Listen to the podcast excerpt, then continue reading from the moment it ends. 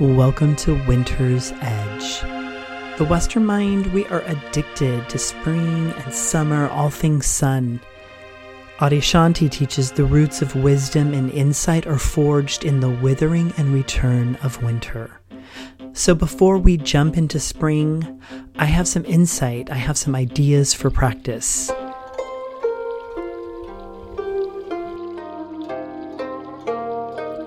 Welcome to Viral Mindfulness, the podcast. I'm your host, Alexander. This is a seasonal limited series called Winter's Edge. Stay connected with me over at my website at viralmindfulness.com.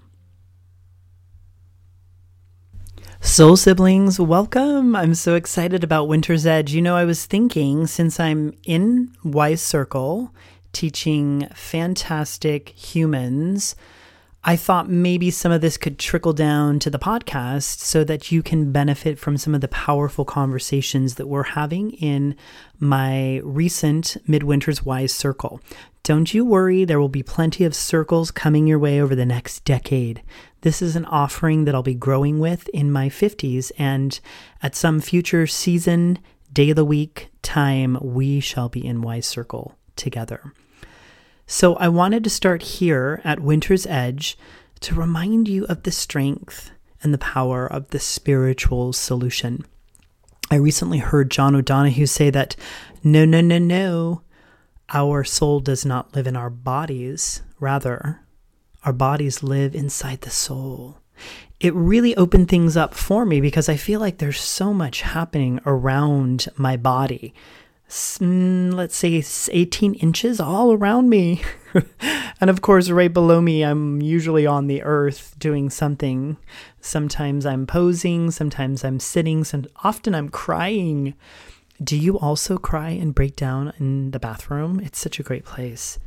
So, I wanted to quickly remind you the things of spirit, the things of soul, spirituality, stillness, silence, solitude, soul siblings. There's a reason why I call you my soul siblings.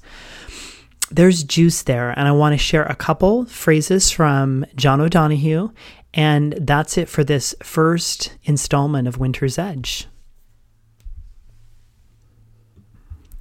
So these are my notes using a lot of words from John O'Donohue, and this comes from an audio recording. It's about five minutes. So I've titled this Alexander Blue Feathers Notes. And so know that this is coming right from John O'Donohue. And I think this audio recording, I'm pretty certain is coming from Anam Cara, a book of his. I'm not quite sure how the audio translates into what's written in the book. So he says be open and welcoming and inclusive to unexpected directions and shapes in your life. I loved that and I made it into a statement and a phrase, uh, a mantra for today. May I be open, may I welcome and be inclusive to unexpected directions and shapes in my life. Oh, it's so good. Also, John O'Donohue talks about Ireland, where he's from, and how the landscape there, specifically in County Clare, has immense curvature. Curvature, such a great word. So then it got me thinking, and I thought, well, why don't we ditch straight or linear? Hashtag boring. like, why do I need that, right? And then I thought, well, what if I welcome once I get to spring. But before then, this is contemplation. Before then, I'm still here in winter for a couple more weeks on Winter's Edge with you.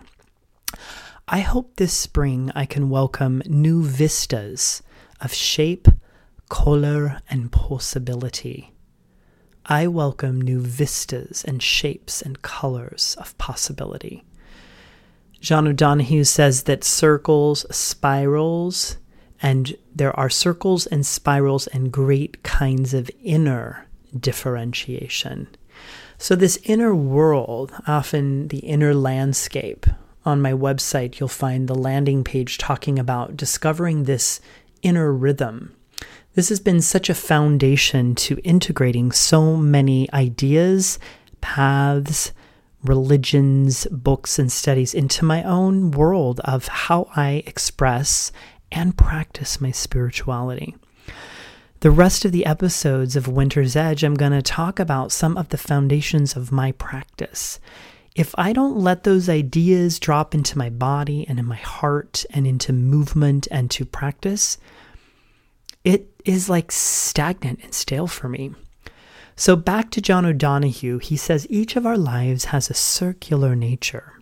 That's why I'm really diving into the seasons, that's why I've ditched New Year's and I'm celebrating New Year's. Oh my gosh, my New Year's is coming up on March 20th, first day of spring. John O'Donohue says the circle never offers itself completely to the eye. The world of the soul is a secret and sacred world. So here we are now turning into the soul and the spirit conversation where I started this episode. I love this idea that the soul, this world of the soul, is sacred, it's secret.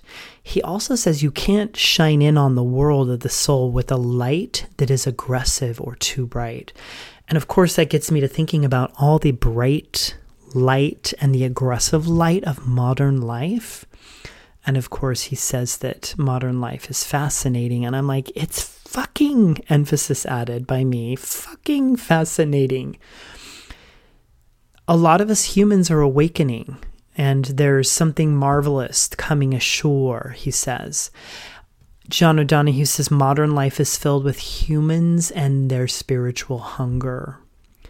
See, so if I have a spiritual hunger, then the only way for me to make sense of this normal hunger where I'm seeking out is for me to practice, to spend time today in motion or movement doing stuff that activates or explores, uh, dances with my spirituality.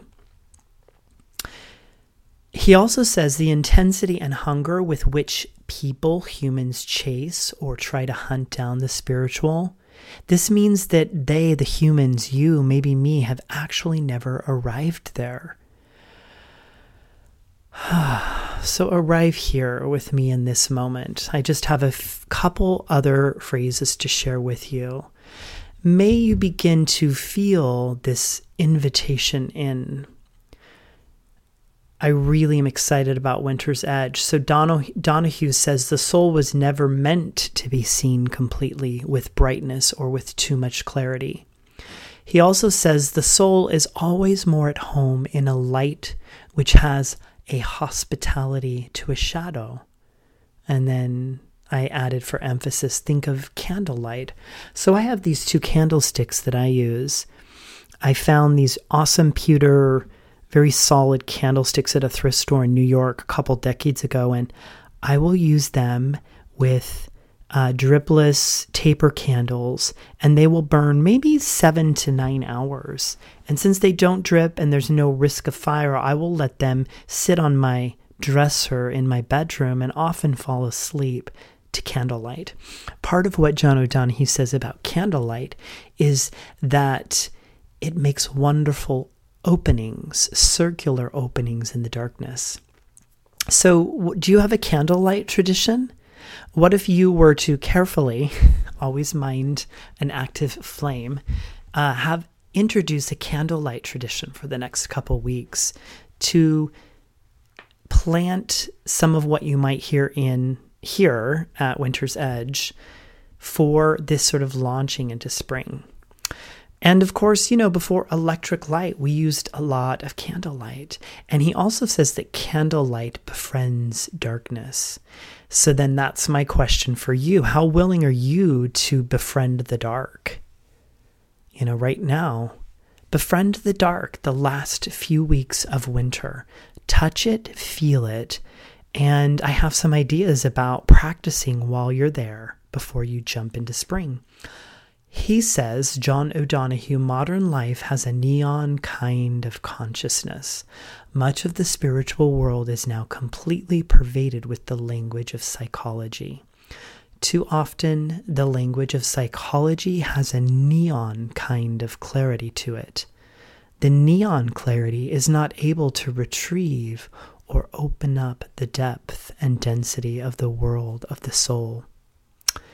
Here is my prayer for us.